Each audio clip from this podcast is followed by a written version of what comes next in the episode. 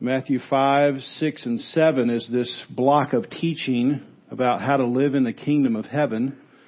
And so Jesus today talks about prayer. So Matthew chapter 5, chapter 6, verse 5, page 811. As you're finding that, I just want to make one recommendation to um, Louisa. Can we get a little more water in that pool for Romania? I mean, that kid that was a head first dive in like one inch of water. I mean, I don't know if they got a water shortage over there, but let's, safety came out of me in that. Matthew chapter 6 verse 5 through 15. Let's stand together as we read God's Word. Jesus teaching us to pray, and when you pray, you must not be like the hypocrites, for they love to stand and pray in the synagogues and at the street corners that they may be seen by others. Truly I say to you, they have received their reward.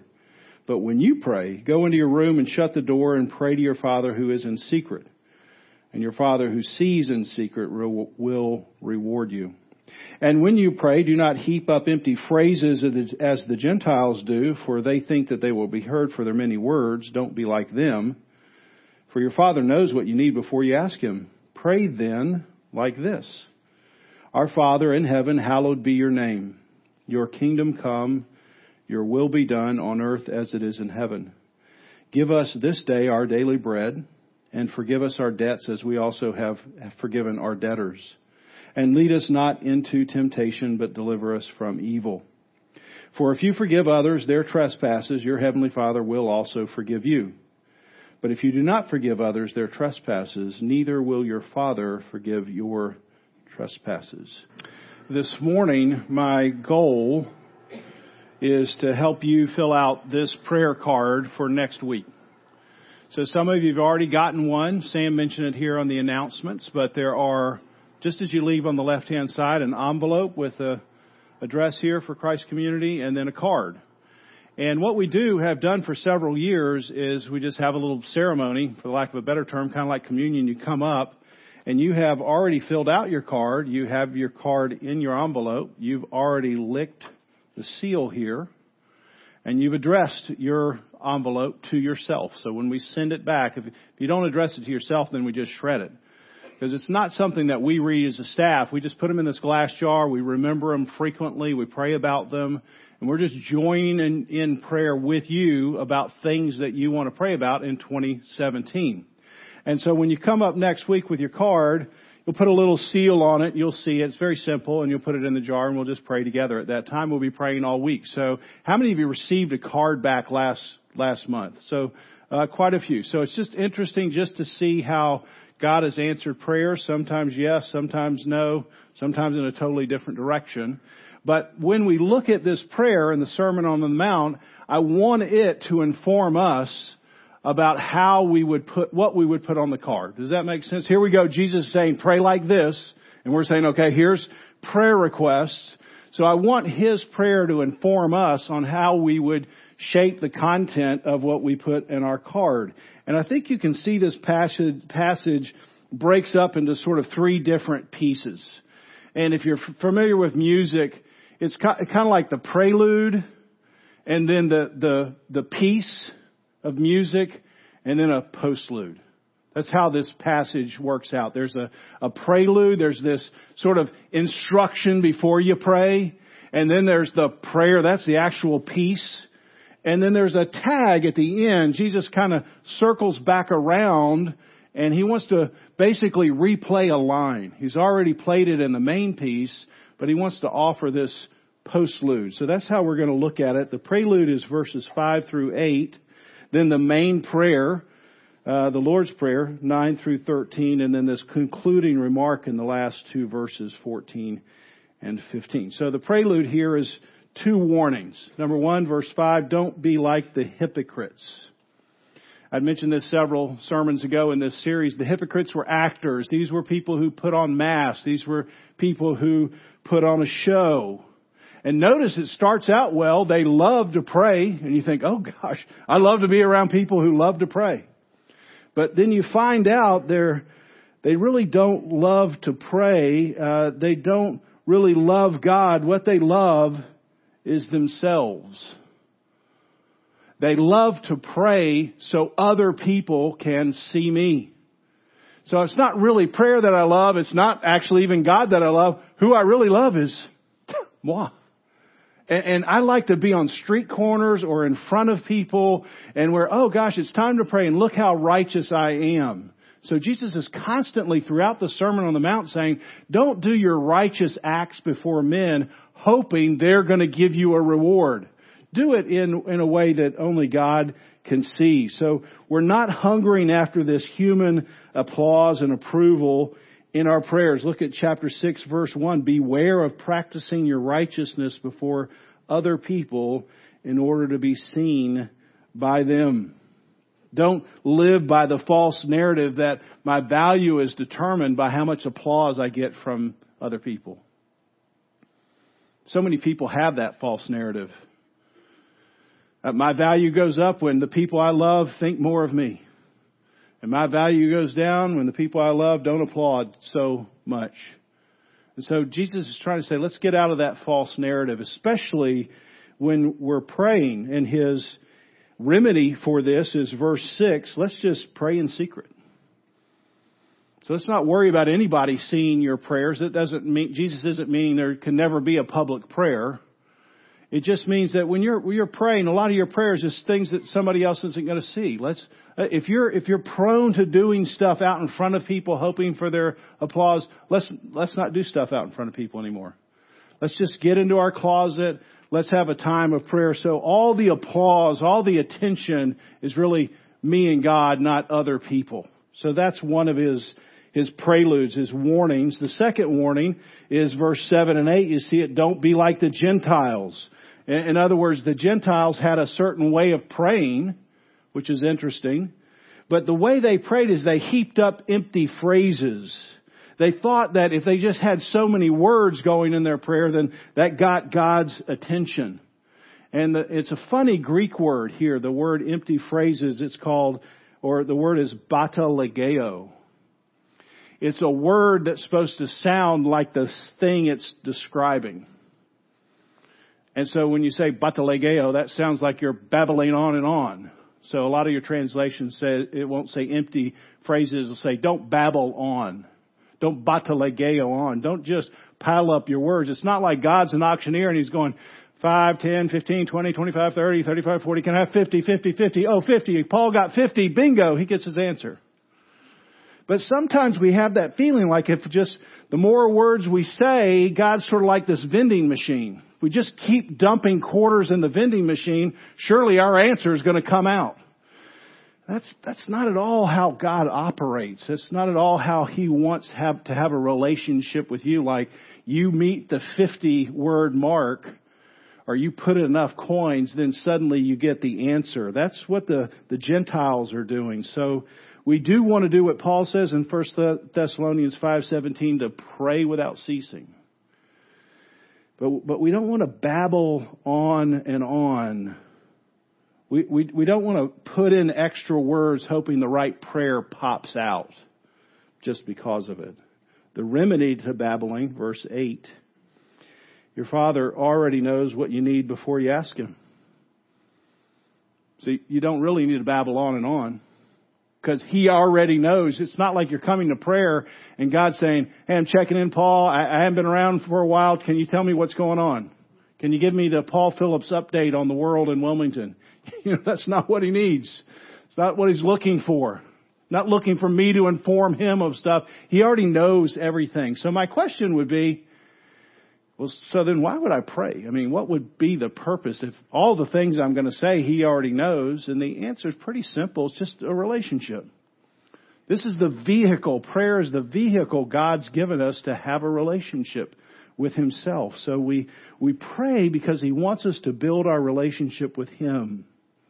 It, it would be kind of ridiculous if you had a friendship with me and you prayed like the Gentiles it, to, to your conversation with me. In other words, if you said, Paul, you're my friend, I need help. If I'm your friend and you come to me and say, I need help, I'm going to try to do what I can to be helpful. But it would seem ridiculous if you came and said, Paul, I need help. Help. Need help. Help. Paul, my friend, help. Need. I need help. Paul, can you help my need help? Help. You'd be like, That's irritating. And probably we're not friends if you do that, or wouldn't be for very long if that's the way, if you thought somehow the more words you used in eliciting my help would get your help. I'd be like, oh gosh, can I introduce you to David on a sabbatical? He could help you out. But you see, it seems ridiculous in this context of a friendship, but see, I think that's what Jesus is getting to when you're coming, you're coming in a context of you have a real relationship with this person. So there's no need to, to posture. There's no need to, to babble on and on. You're, you're coming to somebody who's your father. I, I have a relationship. So, so that's the prelude. When you're, when you're getting ready to prepare to pray, make sure you're not doing it for a show. Make sure you're not just going to babble on and on. So instead, he says, so pray like this, verse 9. And then he gives, gives a shape of a prayer, and this is where I want you to think about your prayer card here.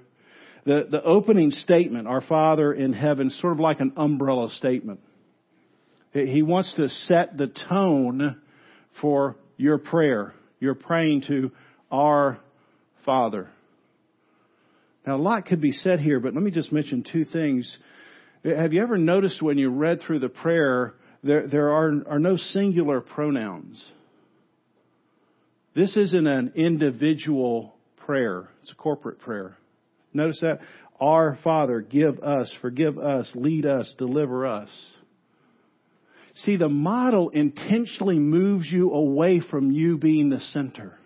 Because he could have said, pray, my Father my daily needs. My, he could have said that, but he's saying, no, I want you to think of as, I'm your father and you're a part of a family. It's not just you and me in the prayer closet. They're, they're, you're a part of a big organization, the church.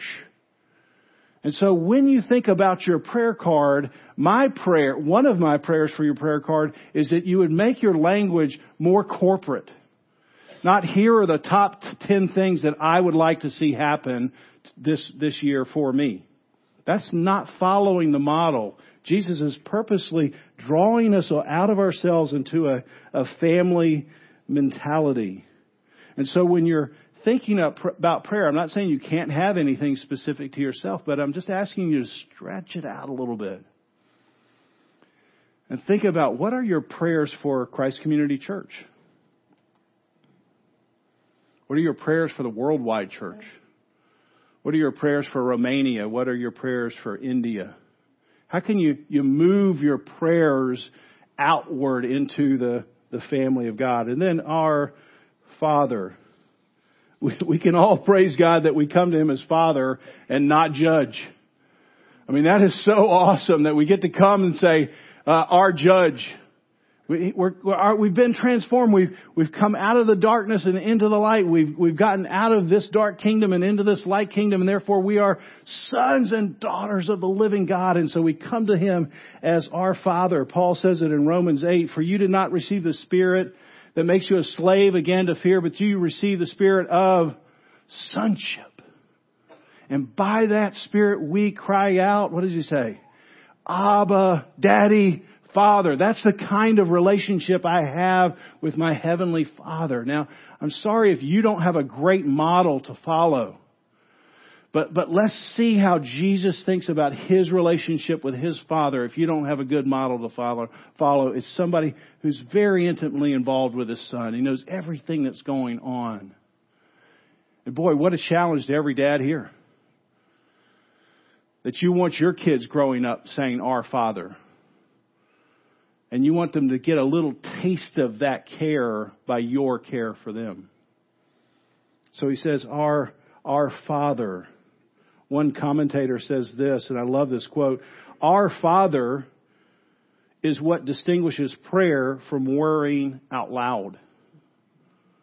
Think about that. The phrase, our Father, is what distinguishes this prayer from worrying out loud. Because if you don't know God, you could worry out loud. Oh, I don't know what's going to happen here. I hope this, you know, you're just worrying out loud. Nothing's really going anywhere. If my daughter, Morgan, comes to me and she's anxious about something, Uh, she knows that, she certainly knows by now, I may not have the right answer. I might not have all the answers. I may not be able to do something, but what she's saying is, would you care? Would you lean in? Would you listen? Would you carry the burden even if you don't have the answer? That's the idea. I'm coming to my Father who cares. Now we have a Father who can do something about these things. So you're coming in with that kind of relational connection. And a guy named Richard Bewes talks about prayer in his book, talking about prayer. Here's his quote The Muslims have some 99 different names for God Creator, Enricher, Watcher, Avenger. Not one of them is Father. Yet for the Christian, it is the name by which we know Him best. And the implications for this prayer life are enormous.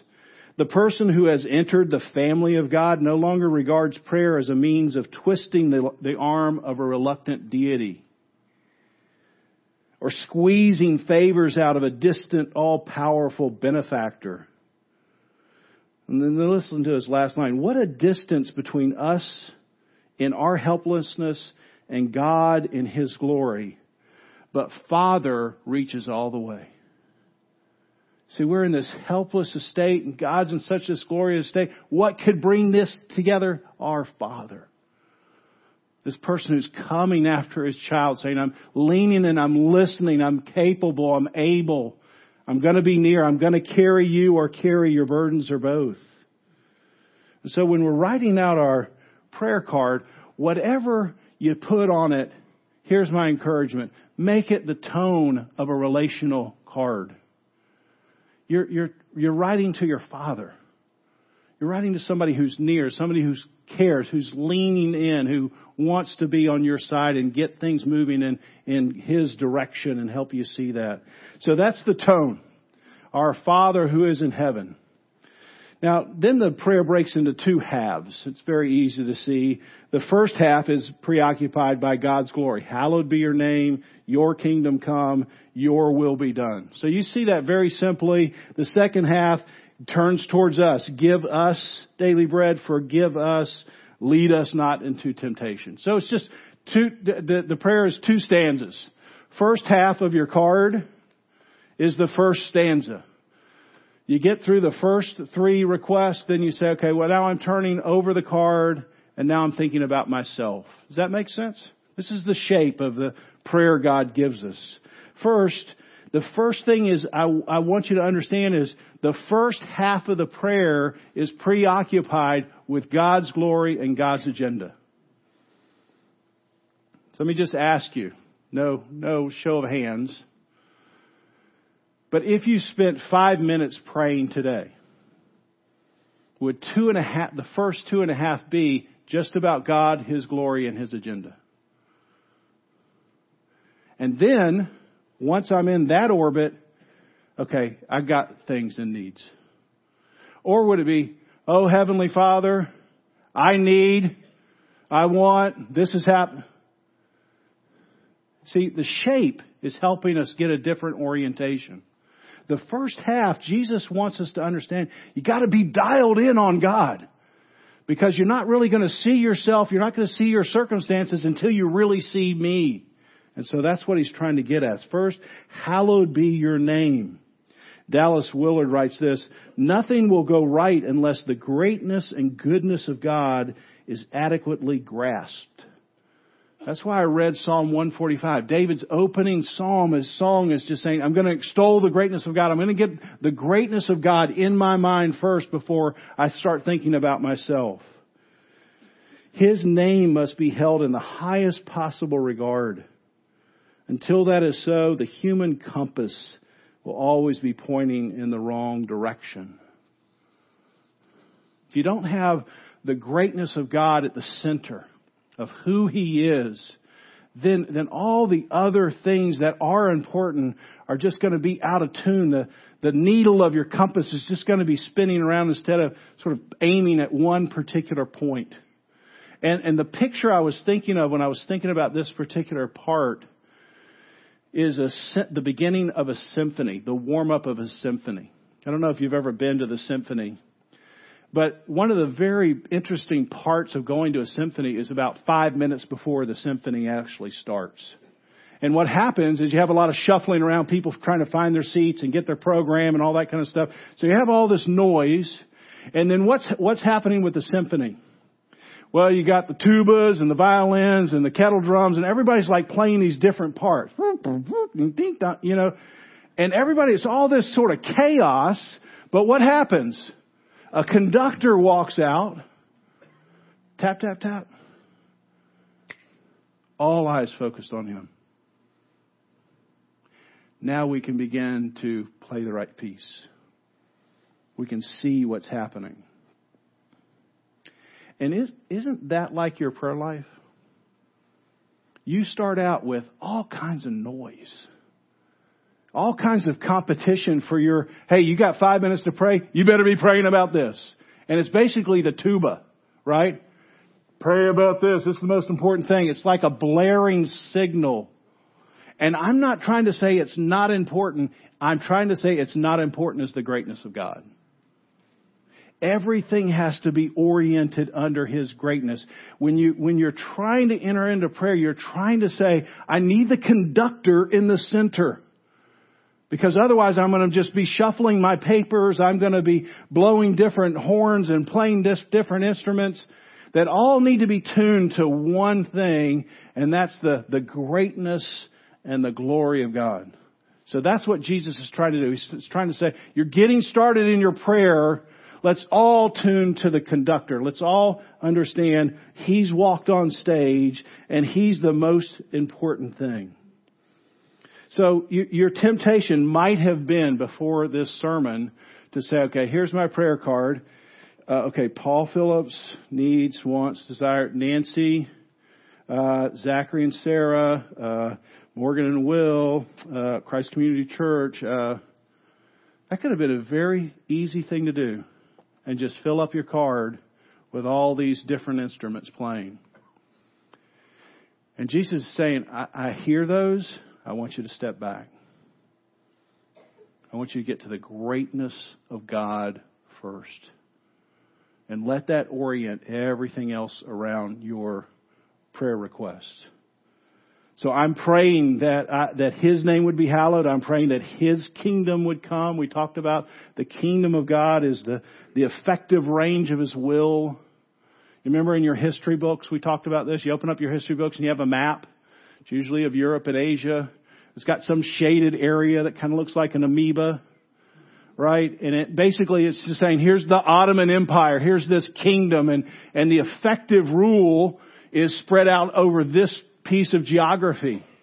And what you're praying for the kingdom of God is, is just that His effective rule would stretch out to, to even further boundaries. So this morning at 6.15, I'm sitting in the sanctuary by myself and I'm just praying, I'm imagining as I pray, God, I, I've got, I've got stuff in my heart that that kingdom is not stretched out across my own heart. I've got an ex- big expansive heart and some of it wants to be in the kingdom of God, and some of it doesn't want to be in the kingdom of God. So I'm just praying, God, can you stretch your kingdom over those parts of my heart that just is all, always rebelling against your rule and your reign?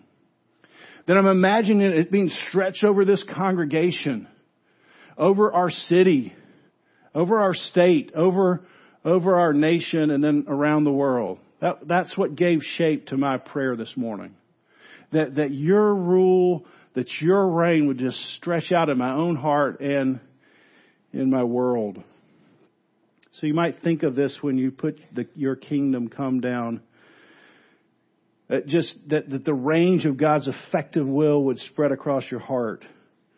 Or universally, that the, the reign of God's kingdom would stretch out across Romania, would stretch out across your, your office building, would stretch out across India, whatever God would put on your heart, your will be done. The third here, and this is such a challenge, isn't it? We know it's a challenge because we can just examine the content of our own prayer. For most of us, 80% of our prayer is just about things in our own lives. So really our prayer isn't about your will being done. It's just, God, here's my will. Can you bless it? Here's all the things I'd like to see happen. I've got a kingdom down here and it needs to go this way and I need you in on it. Now, of course, we're never going to say it that way. But you just see if, if the content of your prayer is mostly about yourself, then mostly you're, you're involved in your, your kingdom, not his kingdom. So he's trying to, trying to get us a different orientation. And secondly, the, this thing about your will be done, it, it, it's a, it, it creates a, a hard swallow. I wrote down here a sobering hesitation. And why is that? Well, we read the Bible. And our will so often isn't God's will. And so you read about Joseph in Genesis chapter 50 and you know he's been persecuted. He's had to suffer. And he gets through his whole life full of, of just injustice. And he, and he says this, what you meant for evil, God meant, God willed for good. So when you say, God, your will be done, it might mean that men or women or the culture means to do you evil. And you're going to have to endure that. Or Jesus in the Garden of Gethsemane. God, I mean, if there's any other way, my will is that this cup passes before me. I don't have to, to take this cup, but not my will, but your will be done. Next stop, the cross. See, we, we take a hard swallow because what we want and what God wants, we know doesn't always line up together. And that gap creates a lot of questioning, a lot of confusion. So we just need to be careful that when we say, your will be done, what, what we're saying is, I will obey everything you say in your word, even if I don't like it. I will accept everything you send into my life, even if I don't understand it. That's what you're saying when you say, God, your will be done. Here it is. I don't like some of it, but I'm going to live by it. Here it is. Here's my experience, and I know you're working all things together for good, so I'm going to trust that you brought even evil into my life, that it could be for your glory at some point that I may or may not see in my lifetime, and your will be done. First half of your card is about God's kingdom, God's agenda. God's glory, God's will. And you might just, when you seal it up, just say back here on the seal, thy will be done. In other words, I put stuff in here, but just thy will be done. And I say that because I'm holding here Dottie Tweedy's. Now Dottie Tweedy is a congregant member of our congregation who died this year because she had kidney failure and she didn't get a kidney in time to keep her alive. Now, I don't know what this card says, but I'm guessing it says, God, can I have a kidney? But your will be done. She's not complaining today. See, it doesn't mean you can't ask for the things and really want the things. But in the end, you say, you know what? But your, your will be done. Even if it's not what I would prefer, I prefer what you prefer. Second half of the prayer. This is a little easier for us because we're used to praying like this. Here are all my needs. God help me, rescue me, deliver me. That's a lot of my prayer time. And so here he pulls out three things. First, we need physical needs.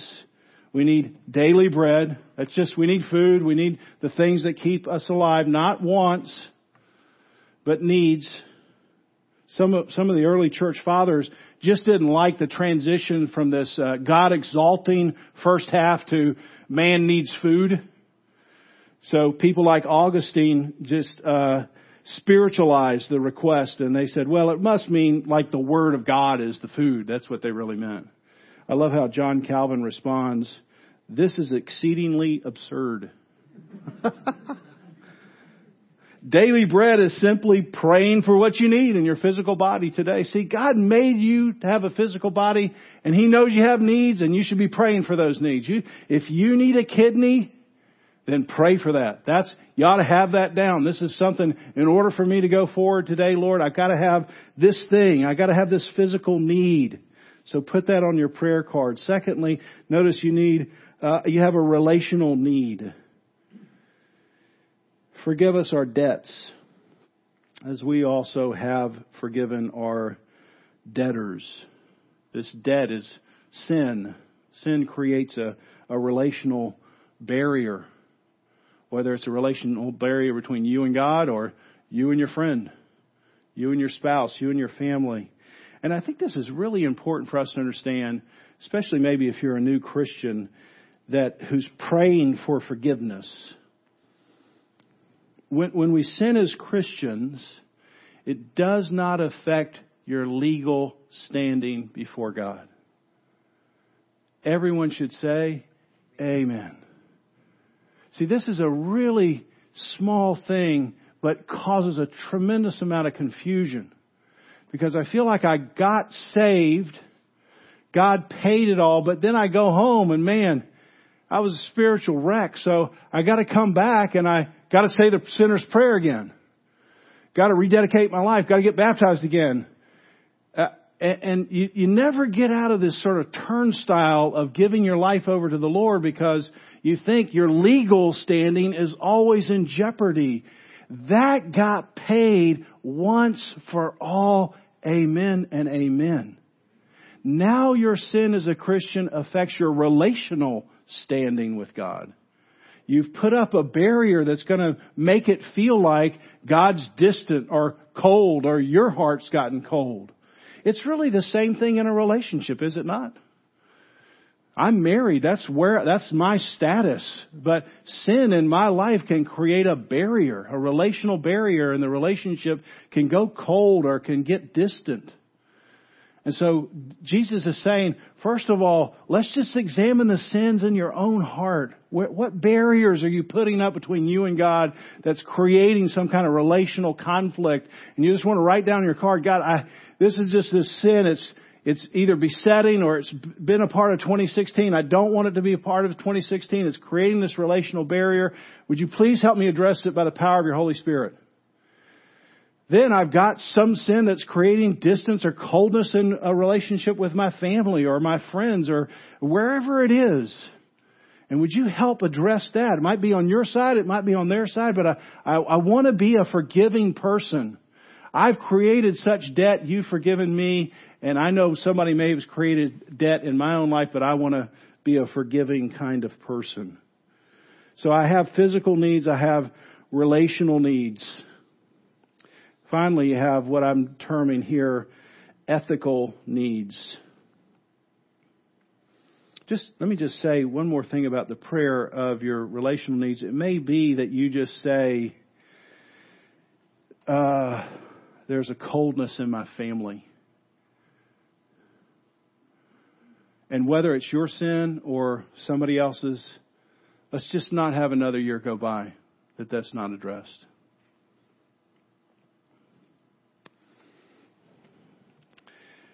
Deliver me. Don't, don't, don't, don't lead me into temptation. Deliver me from evil. Again, Dallas Willard has a great comment on this. This request is not just for evasion of pain and things we don't like, which it is. It also expresses the understanding that we can't stand up to very much pressure. You see, you're just saying, God, I'm, I can't stand very much temptation. So please deliver me. It's a vote of no confidence in our own abilities. Jesus' prayer begins with a glorification of God and it ends with the acknowledgement of the feebleness of human beings.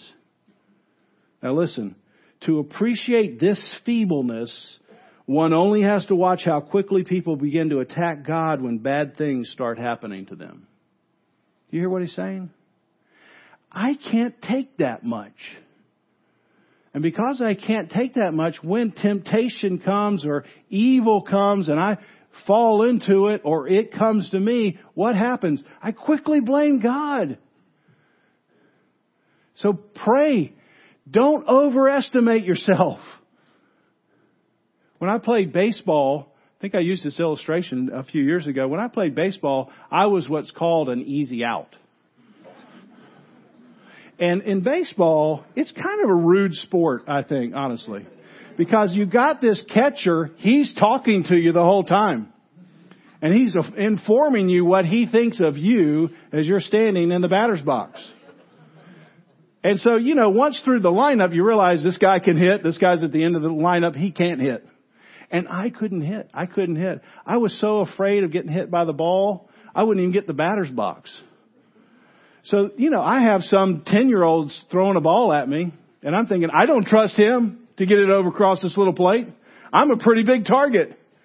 And so I'm not interested in getting hit by the ball. So when I start swinging, I'm backing up and swinging at the same time. I was miles away from the ball. I'd never made contact. And so the catcher is saying there, uh, easy out, easy out, whole time. And I wanted to say, shut up. Everybody can tell. You are an easy out for some kind of sin. Maybe it's not the same as mine. But please do not overestimate your ability. And pray. Get down on your knees and pray and say, God, don't lead me in temptation. If I get to evil, could you please deliver me from that? Because I'm not going to self-deliver. I've got to have the, the work and the help of the Holy Spirit. So where is that in your life? Where are you an easy out? Put that on your card. Here, here's a constant temptation. Just always quick to get angry. Always anxious always judging, consumed by lust, materialism. See, they're all, they're all in the Sermon on the Mount. Which, which one of these is an easy out? Say, Lord, would, would 2017 be the time that you, that you would either rescue me or by the Holy Spirit you give me the power to stay in there and fight, fight and put something, put something to death. Finally, the, the postlude so you got the first half of the card, God's glory, the second half, things you need. But then, isn't it interesting here, verse 14 and 15? For if you forgive others their trespasses, your heavenly Father will also forgive you. But if you do not forgive others their trespasses, neither will your Father forgive your trespasses. Jesus comes to the end of his prayer and kind of like a typical postlude, circles back around. Now, if you, if I hadn't read that and you didn't know, what would you choose God would, Jesus would circle back around to? His hallowedness, His kingdom, His rule, your need for food, rescue from temptation. Why does He circle back around to forgiveness? My answer is, I don't know. But here's what I'm guessing. Perhaps it's the one we have the most trouble with personally. God is great and His kingdom should take priority over mine. Okay. I have physical needs and I need help addressing those. Yep. Okay. Somebody's done evil to me and I should forgive them. Uh, really? I mean, that person? See, I think it's a, somehow it causes us to, to, to, to lock up and say, oh, I, don't, I don't know about that because I prefer not to forgive. I, I prefer the Cold War in my relationship. I prefer if you hurt me, I hurt you back. I prefer quitting on the relationship. See, I could have a lot of preferences before forgiving someone who's caused a dent or created a debt that I have to forgive. And then Jesus makes this little commentary if you don't forgive others, neither will your Father forgive you. And I'm like, hmm, this doesn't sound right. It sort of sounds like I get in the kingdom if I forgive other people. And if I don't, I don't get in the kingdom. And I would say that's not true. And it's not true because we know from the rest of the scriptures we don't earn God's forgiveness by forgiving others. We're saved by grace through faith in Jesus. But I would say what Jesus means to say here for us to understand one indicator that we truly understand Jesus' grace to forgive us is our willingness to forgive other people. It's a fruit that we understand the root of our salvation. And if you cannot forgive other people, then you need to go back and examine the root and say, do you really understand your sinfulness and the forgiveness God has given you? It's a signal to us that maybe we need to re-examine our own relationship with God. So here's the prayer card. Now you can put lots more things on it, but I'm just trying to give shape to it. So when you take the prayer card home this week, read back through the Sermon on the Mount and just think, okay, front half, how am I thinking about God's glory, God's kingdom, God's will? Second half, what are things that I need? What are, what are intersections that I have that I would hope God would, would help me with or do something in my life in some way? Got that? You come back, you have it all sealed up, and then we'll have the little ceremony next week. Let's pray together. Lord, um, it's, it's really hard for us to get outside of ourselves, uh, to, to, to to not be consumed by a name or an event in our prayers, like myself or something happening in my future, and to, to step aside and just see you and your greatness and glory, and then allow everything to sort of wrap around that. And you're so kind to help us. I mean, the disciples were so far off the mark and you said, okay guys, let's do it, let's do it like this. And you've come to your disciples here in 2017 here in Wilmington at Christ Community Church and say, okay, those who are struggling to pray, pray like this. Those who are struggling with the content of their prayer, pray like this.